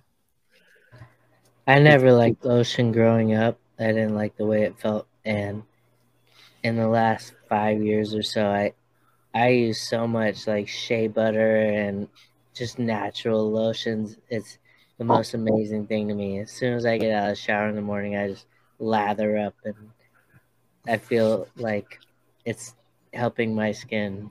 Totally. Totally. Yeah.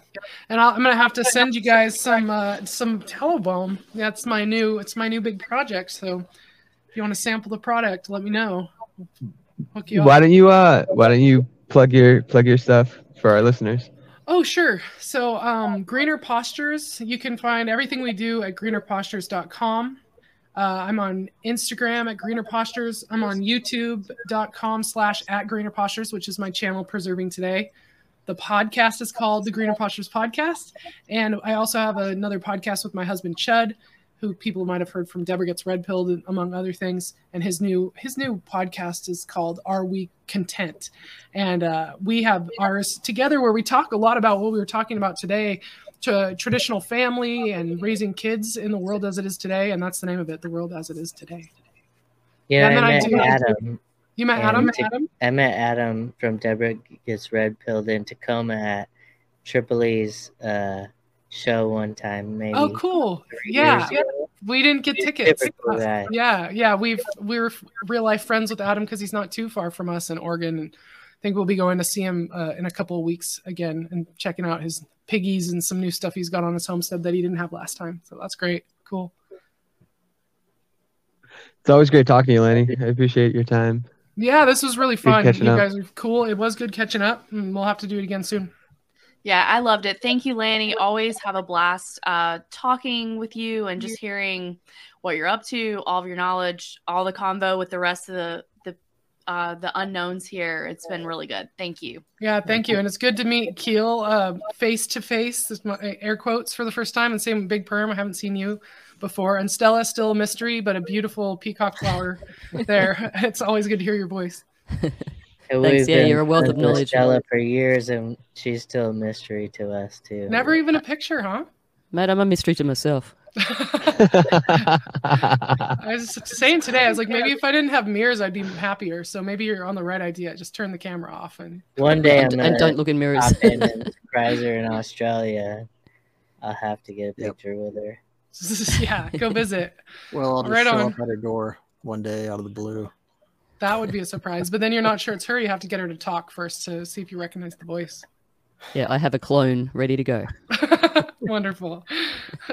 yeah, thanks again, guys, for inviting me on. And uh, oh, yeah, I love staying in touch with all of you online, and it's it's great. So yeah, uh, I'm sure you have a good crowd of listeners. So if anybody hasn't heard of me yet, yeah, I'm, I'm most active on Instagram. So if you want to see videos of my two-year-old finding potatoes or all the jars of stuff I have in my kitchen, you can check me out there. Do we have any plugs, any Keel? for I'm minute I'm awful at this. I'd love to ask you a couple questions. Yeah, sure. All right. Uh, how can uh, Ashley? How can people get in touch with the Union of the Unknowns? I'm glad you asked. um, you can find us at our website, unionoftheunknowns.com, which is our Linktree page where you can reach out to us. We have also a Facebook page that Perm has been running. Um, so reach out to him on Facebook. You can get in touch with me on Twitter at Union Unknowns. And all of our other links and information you should be able to find at Linktree. And don't forget that um, Keel has also set up a special RSS bonus feed, and we are also on Rokfin. So hit us up, reach out. Thanks for listening. I think that's it. Take us out, Toons. Uh, bye. That's organic. Later. Bye, everybody. Good to meet you, Lanni. Thank you for tuning in for another episode of Union of the Unknowns. You can find new episodes every week on all your favorite podcasting networks.